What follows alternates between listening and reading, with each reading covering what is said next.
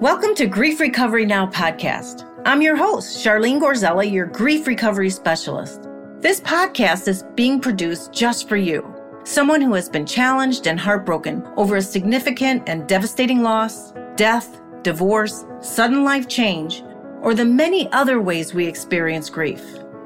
You will be taken on a conversational journey with me and some special guests who have come out the other side of grief and committed to small, powerful, and courageous steps that made all the difference in their lives for the better.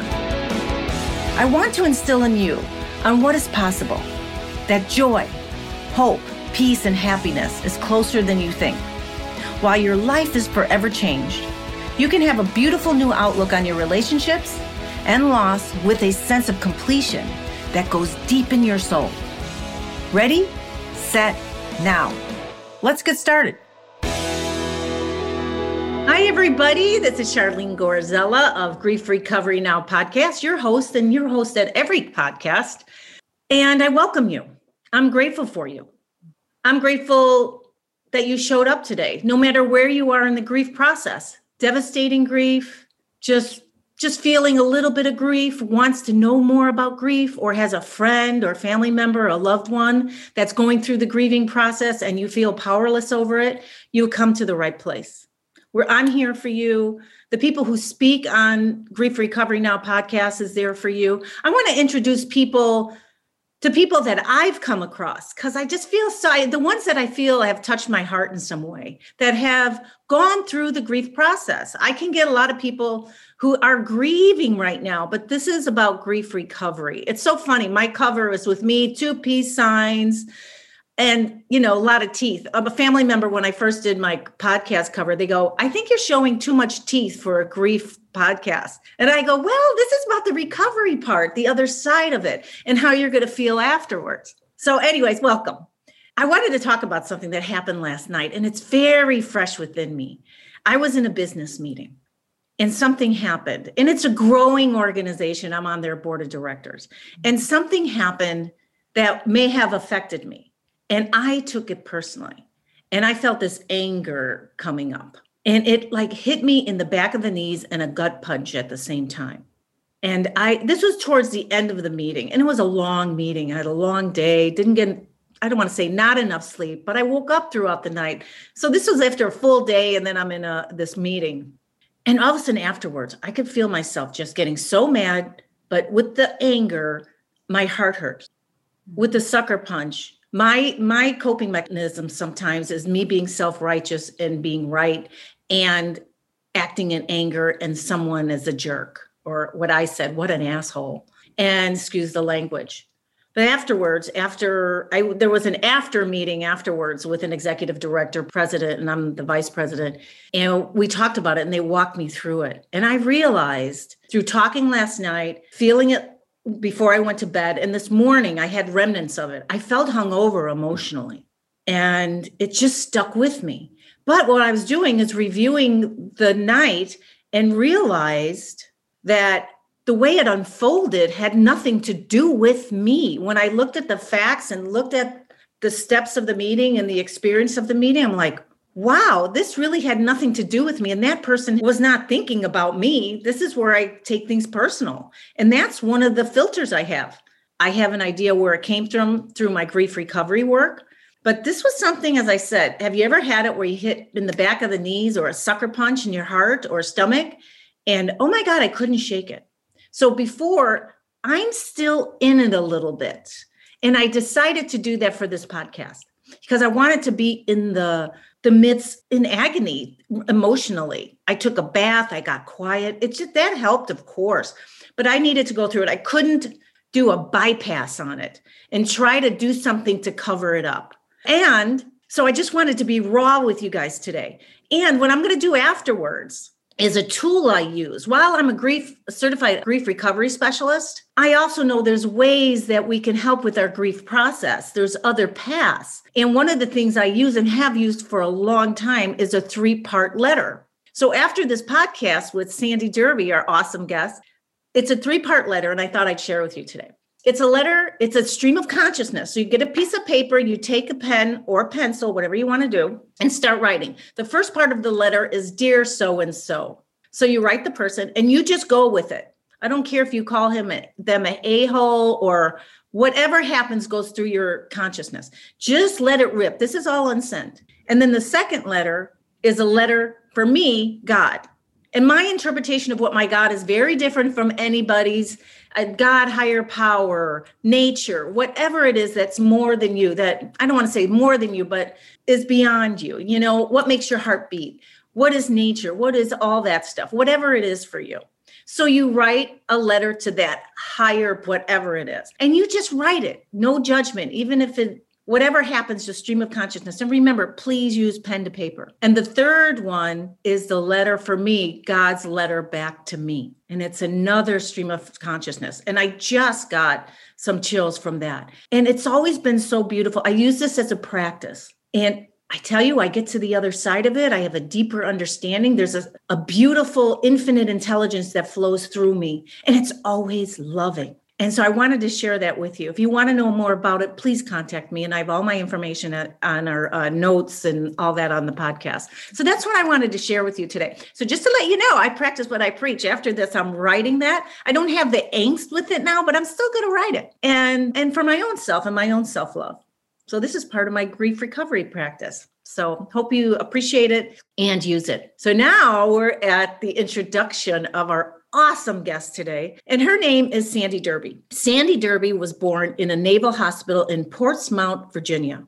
Her family moved many times before settling back with the remainder of the extended family in upstate New York. Her childhood was tumultuous, and she suffered physical, sexual, and verbal abuse from the time she was two until the age of 15. The dynamic in Sandy's home was all that bad things were to be kept behind closed doors, and so to the outside world, her family looked happy and normal. To deal with the stress and abuse, Sandy developed the same coping skills she learned from her caregivers denial and repression.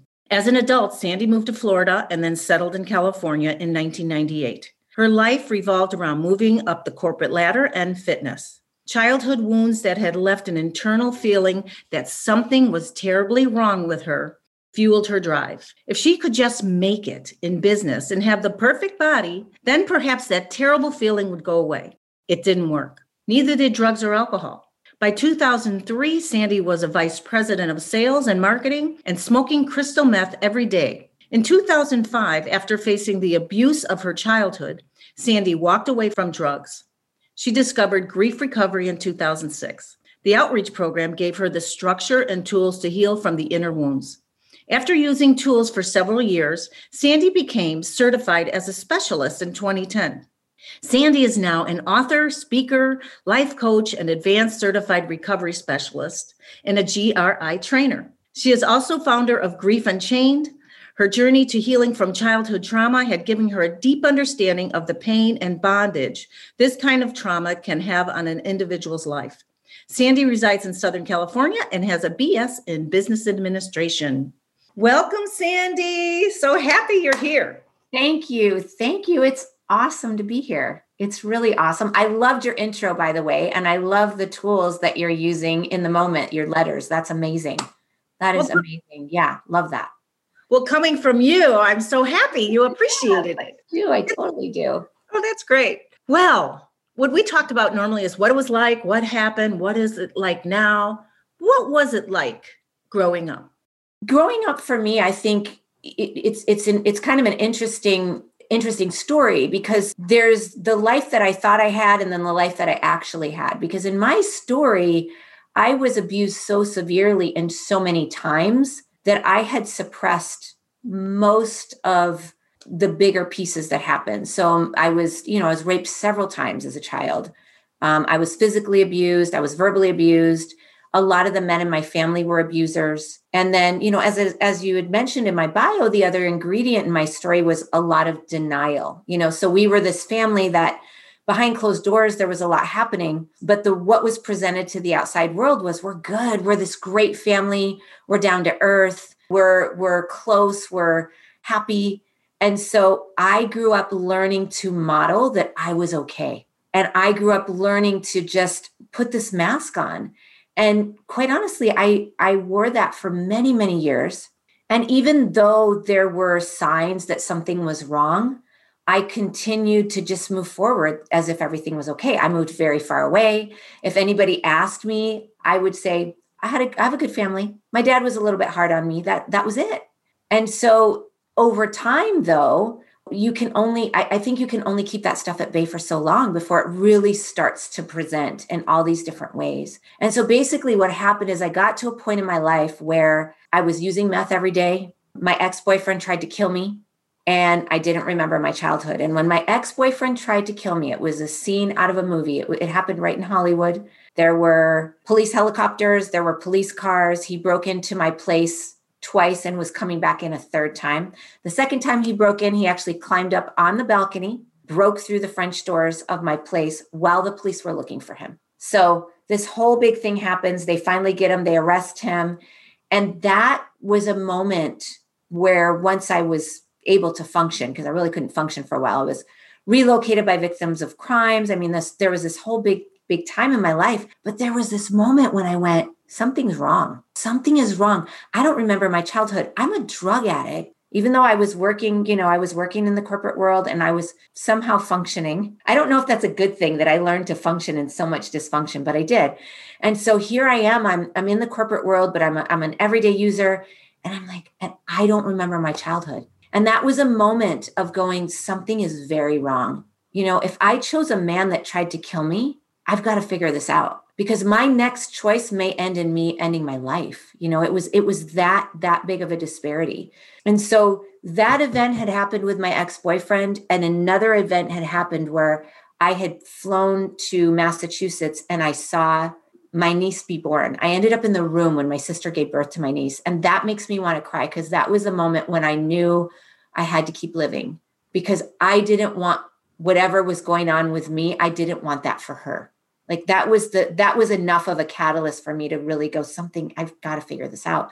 And so what ended up happening is about four months after the attack where my ex had attacked me memories started to surface from my childhood which is kind of textbook actually if you if you study out anything about repression suppression there's you know lots of different information about that but basically if you have another traumatic experience as an adult it can unearth some of the things that have been pushed down. And that's basically what happened. And it didn't all come at once, but some of that memory started to come back. An uncle that had abused me when I was between four and five and had threatened to kill me and my mom if I said anything, like that started to surface. And it was just this moment of shock like, oh my gosh, I've been abused. Now, keep in mind, when this stuff started to surface, I was already probably 30, 31, somewhere in there. So I had lived a lot of my life, you know, telling myself that I had this pretty decent childhood, you know. So that reality was very, very challenging for me. And that started this journey of healing and and and what happened. And I I went to therapy. I did on, you know, more more memory continued to surface and I continued to come into the acceptance of wow, my reality was very different than what I thought. And I will tell you that was a v- tremendous loss for me. Tremendous. To have lived my life thinking I've had a pretty decent life, I have a pretty decent family, and then to really come into the truth of, oh no, it was horrible. Horrible things happened to me. Did you and, find out during, excuse me, did you find out during therapy? Was there all of a sudden this moment of clarity? You woke up, it was a dream, and, and between two and four years old, and then being threatened at that time. Yeah. Through something that probably felt a little, I don't know, I'm not a psychiatrist, but or a therapist, but oh my God, what what happened? How did you deal? Well, I mean, that's such a great question. I never ever had a memory come up in therapy itself. But one of the things that happened is I got really into art and I got really into being creative. And there's something about creativity where your conscious mind kind of relaxes, right? It's a very subconscious endeavor. And so your subconscious mind kind of floats to the surface. And so things would would would come up. Now the first time, I will tell you, the first the first time that I connected with being abused, I was having a conversation with someone and they were asking me questions. It was just a friend and they were asking me some questions about my childhood and what started to happen is they would ask me a question and I would answer a question from like two questions ago. And they were like, what's going on? You're you're you're you're answering the wrong question. This is what I asked you. I was asking you about being a child and what it was like and you know what it was like with your dad. And I remember feeling almost feeling um, sick inside. And I, I said, I need a minute. And I got up. I was at my place and I walked into my room and there was a picture. It was the only picture of me as a child that I had up. And it was me at about three years old standing next to my cousin. And I remember I looked at that picture and I felt like the wind got knocked out of me. And I fell to my knees and I went, Oh my gosh. The person who was next to me in the picture was my cousin. He's a year younger than me his father was one of my abusers. And mm-hmm. so I connected in that moment. And I just, I just remember that devastation. And so that started the journey. And so, what I did in therapy, by the time I got to therapy, I knew I had been molested. I knew it had happened more than once. And so, therapy for me was a place to go and just talk to someone, one that believed me, because unfortunately, when I came out to my family with I've been abused, I was met with a lot of disbelief. And so they just kind of did this. You know, we don't believe you. Particularly, my mom uh, said, didn't happen. Didn't happen. I don't want to talk to you. And that was devastating in and of itself. So, going to therapy was a place where I could talk and I could process my feelings. And I was extremely out of touch, extremely out of touch. I remember one time the therapist said, How are you feeling? And I, and I was really proud of myself because I said, there's there's fear it's all the way down in the bottom of my stomach and i feel a little bit of fear and he looked at me and he said let me tell you something sandy there is so much terror emanating off of you my jaw is shaking. And i was just excited that i could connect with a little bit of fear you know? And i remember and and so that's more what therapy did is it just processing and talking about it and having somebody that would believe and and mirror back you know wow this is how i'm experiencing you. That helped me to i think you know to connect and have some community. But in the beginning i would leave therapy and i would walk home and it would take me two hours i would take a taxi there i couldn't drive and then i would walk home and so the pieces just came in more and more and more and more and then the, the real big part of the story is that in 2005 i finally faced this reality that i had been raped i was raped at seven years old and when I faced that, it was extremely stressful. It repression is an interesting thing. When I when I would turn to face the memory, it was like, oh yeah, that's always been there. It wasn't like, oh, that couldn't have possibly happened. It was like, oh, that's always been there. I've just never turned to look at it. Right. So this this rape experience comes up and then I'm I'm processing that. And then I finally spoke up. And not just spoke up and saying this happened, I had Child Protective Services called to protect my niece, the very niece that I saw be born. And so I made that phone call uh, with the help of my therapist. When I made that phone call, that weight and that family secret that I had been carrying for so long was lifted. And I didn't have to carry it anymore.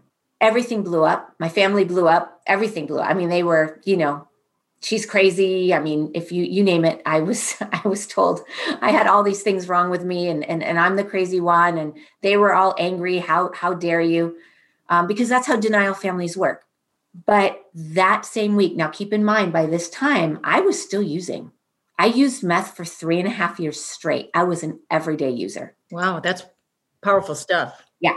So it all comes out. Child protective services are called. They're doing an investigation. That same week i had you know given money to i always want to it's funny i tell the story all the time right? Now i always want to say i gave money to my friend. He was my drug dealer. So i gave money to my drug dealer right? He left. The next day he didn't come back. Like no drugs. So i called him and i was angry so in my message i said give me my money back you know I don't know drug dealers that return money, but I was mad. And so that night, I remember I was going to bed and there was this thought that I had. Now, everything's blowing up the investigation, my family. And I have this thought. And the thought is if he gives me my money back, it's time to stop. Now, the next thought was, if he brings me drugs, I'm going to keep going. This was not like a big, you know, was not like a big epiphany, but it was, there was a glimmer. Mm-hmm. And I got up the next morning and I walked down the hall and I looked down and I remember seeing an envelope that had gotten placed under the door and I opened that envelope and it was cash. He gave me my money back. And that was the last day that I used. and I never used again. Isn't that something? You made this little deal with yourself that just came out of the blue. That's what I think is is the infinite intelligence or whatever you may call yeah, it. that was yeah, that was And you weren't doing you didn't do drugs that day, right? the- when that happened? when he brought me the money back. Oh yeah. No. Oh, oh, you did. So I was thinking that one day he didn't bring the drugs back or something. No, Oh. he brought no, he I I did it.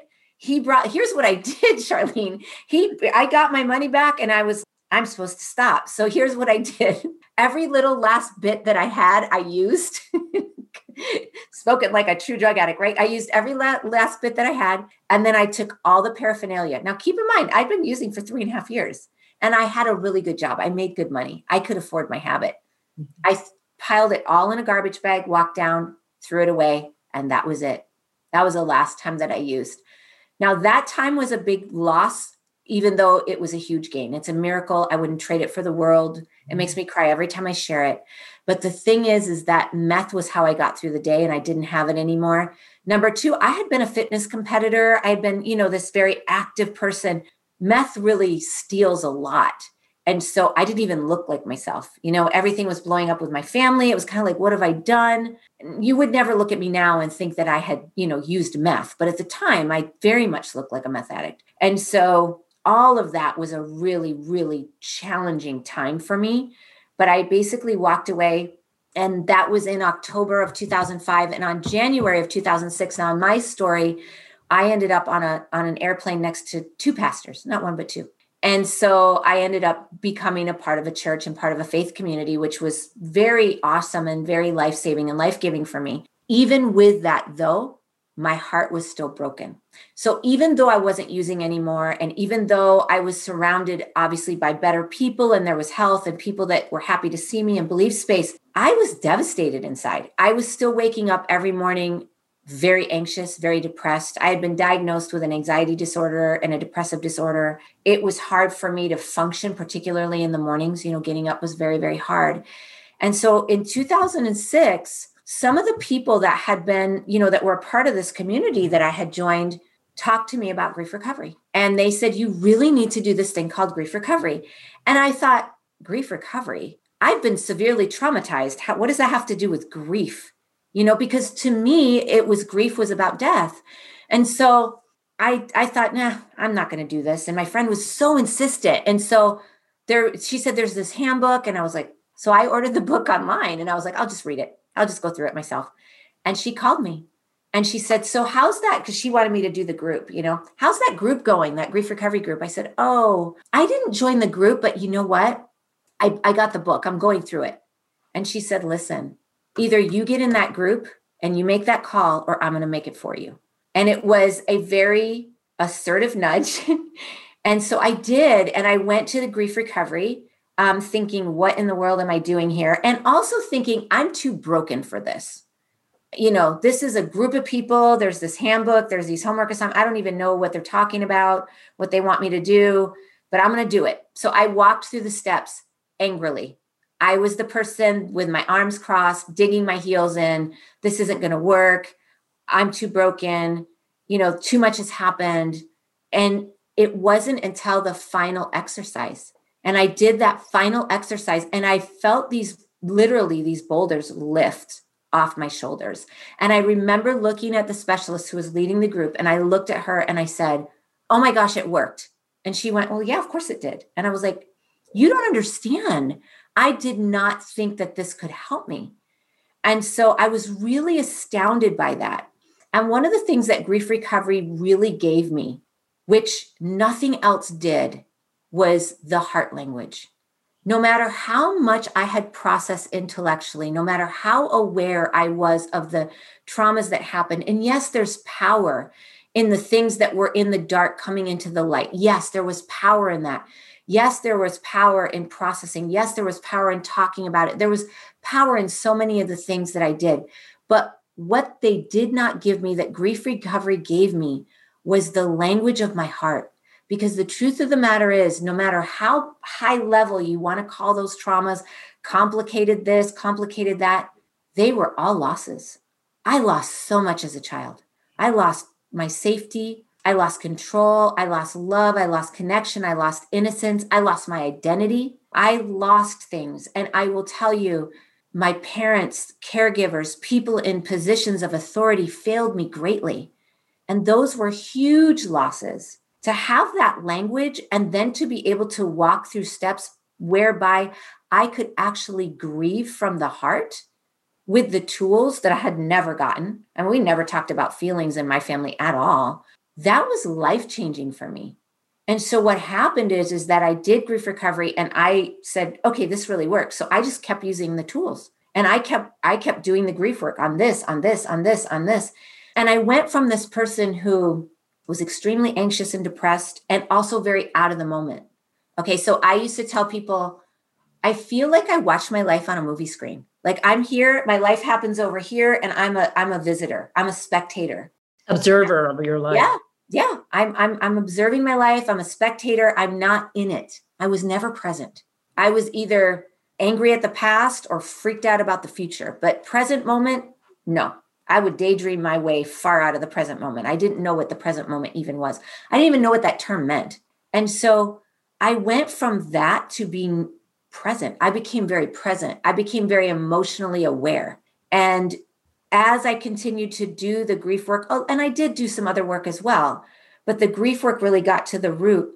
I also no longer struggled with anxiety and depression. So that's gone. I don't have the anxiety disorder, the depressive disorder. I don't I don't carry those things anymore.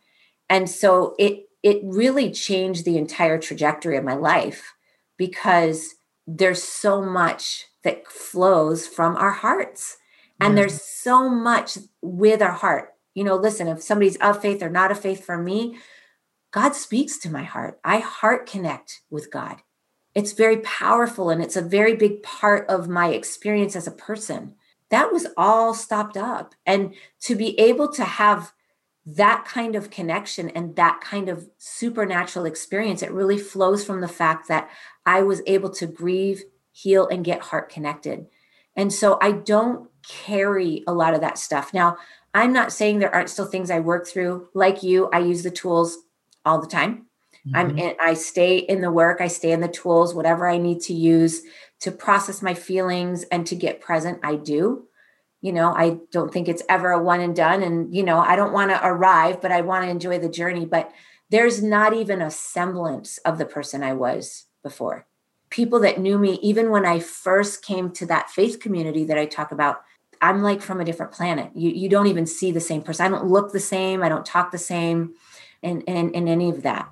So that's really what it's done, and that's really where I've come to now. And it's life is beautiful.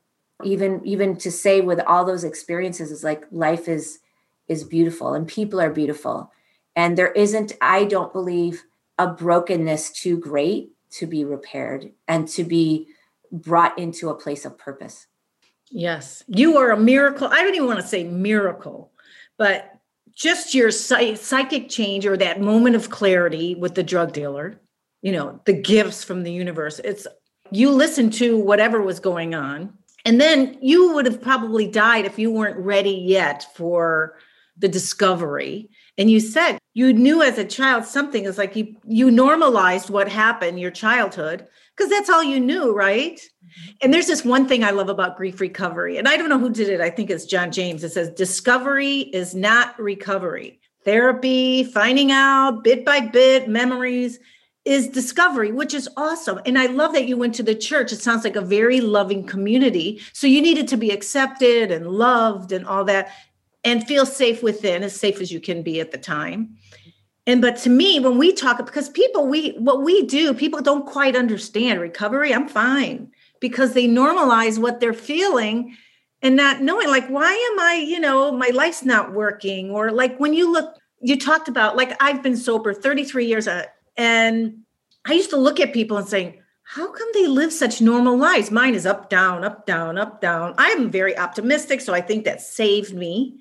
I control my mind some the mind the intellectual to help me live what i lived through for many years. And like you you know i was active job, success, had some semblance of success. But until but until I got into recovery, I had to do 12 steps, which is work. You do these 12 principles, and there's work. And then the grief recovery work that I did years later that was where the recovery came in with the Grief Recovery Institute. I mean, it changed me. And I have a successful life. I had a successful life, but I knew something was up. Mm-hmm. Something's up. Why wasn't I getting the relationship I wanted? Why was certain things sort of just baffle me a little? But I used to, as I said before, I wondered how come people have such great relationship and long term and love that stands the test of time and all those filters we have. So anyway, so the recovery part, which our job is, and we hope because I feel like this is a movement, grief recovery, yes. and the work. And again, if anybody remember, discovery is not recovery. Let us show you. Go to the website in which everything's always on um, the notes. But it's so fascinating. When I first met you, I just knew that you had such a powerful story. Oh yeah, yeah. Because we also do trauma, PTSD, grief. There's over 40 forms of grief. Don't short don't shortchange or think that you're not important enough to take a look at it you are an expression of success in life sandy and coming for, from where you came from you know bravo. And so you're making use of what you are today. You have a total psychic change. Yeah completely. Psychic change of the head psychic change of the heart. Yeah. I mean bravo. I'm so happy you were picked. Or not picked but somehow you've you have the life you live today. And i get to meet you too and everybody got to meet you too. And um, you're just fascinating. And I would love to talk about your book a little bit and anything that's going on with you that you'd like to share with us. Yeah, absolutely. Absolutely. And I'm going to just say one other really quick thing to your point about what John says about discovery is not recovery. A really simple way to look at that is if you imagine being born and having a backpack on your back, but it's empty and things happen. A bike gets stolen, a grandparent dies, we move, um, an abuse happens. And imagine that every time that happens, it's like a rock, pebble, or boulder goes in that backpack. Because as John says, we are taught how to acquire things we're not taught to do once we lose them because we don't learn how to grieve every time something happens it's like we we put stuff in our backpack and that's what we continue to do and so obviously when we get older we have pretty heavy backpacks and I was doing a training just recently, and one of the people on the training said, You know, I feel like in all the therapy and all the work that I've done, which was really great, she said, I feel like I got really familiar and aware of what was in my backpack. I knew all my rocks, all my pebbles, and all my boulders. I never knew how to get them out. Grief recovery is really the tool to get them out so that we don't carry them anymore. And that's to your point where John says, discovery is not recovery. I can know what I'm carrying around, but how do I get it out to be lighter and live differently? That's where grief recovery comes in. So I just wanted to make that point because I thought that was so beautifully said. Um, and then, oh my God, I love that. You know, I'm going to use it by the way. I haven't heard that one. And John James is the one who was the founder of Grief Recovery Now and or Grief Recovery Institute. Yes. And he started a long time ago. He has his own story regarding that, but he is the guy that got that divine got it by divine appointment i believe. And i don't mean religion or anything but something beyond him said you're going to do this through all the pain he had gone through and grief. And so he shared it with the world. He did and he's amazing. He's an amazing guy. Um, but yeah i just wanted to make that that point because he's gosh he's got such great sayings. But yeah as far as the book so i have uh, i have written a, a book. It's in final edits now so it'll be published this year. And so basically it is my story and my healing journey. So it's it's what happened and then the steps that I took to heal. And there's some conceptualizing in there too of, of really understanding the different levels and layers of healing, right? It's like what happened. And then there's the way that we respond to what happened, right? There's the emotional response. Then there's the belief systems. What did I believe about myself and my identity as a result of what happened? Because there were the things that were done to me and yes, there was anger, rage, deep wells of pain and devastation, emotions that needed to be worked out. What about the identity uh, piece? What about what I internalized as a child trying to interpret my world and what was happening? I'm not worthy. I'm not protected. I'm not safe. I'm not enough. I'm not lovable. Right? There's all these different layers of things. There's ways that we think. So the book kind of captures the story and the healing on those different layers and levels. So there's that. I do, you know, I have a full time practice. So I, I get to be with people all day, you know, Tuesdays through Fridays. I absolutely love it. So I do, obviously, I do grief recovery. I also do inner healing. I do work with trauma. I do life coaching and I do professional development coaching and speaking. I do a lot of speaking. So, yeah, That's your life.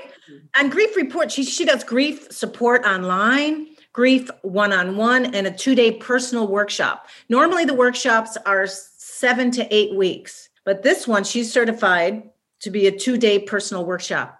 Yes. But yes. I think you're great. And one of these days, I'm going to get certified to do that two day one. And I'm a little younger than you in this process, but I just simply adore you. We're new mm-hmm. connection and so glad I got to meet you and share you with everyone.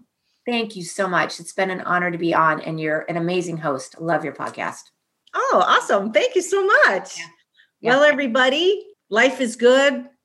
What a great talk today. And I hope it helped. And if you want to share this podcast with anyone, please do. And look at the other podcasts too. But Sandy, you just made my day today. Thank you so much. And I'm going to go do my three part letter.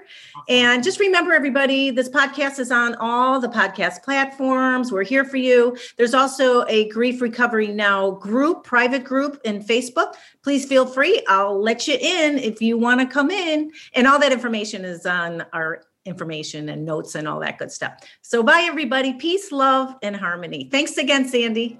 Thank you. You're welcome. Bye. Bye. Thank you for joining our Grief Recovery Now journey. Like what you heard?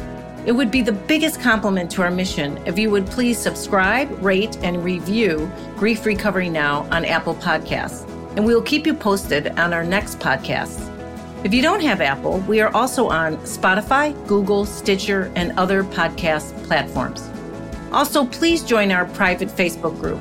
Grief Recovery Now, and if you are in need of any personal attention, please contact me with the link on this podcast page, which is griefrecoverymethod.com forward slash GRMS forward slash Charlene dash Gorzella.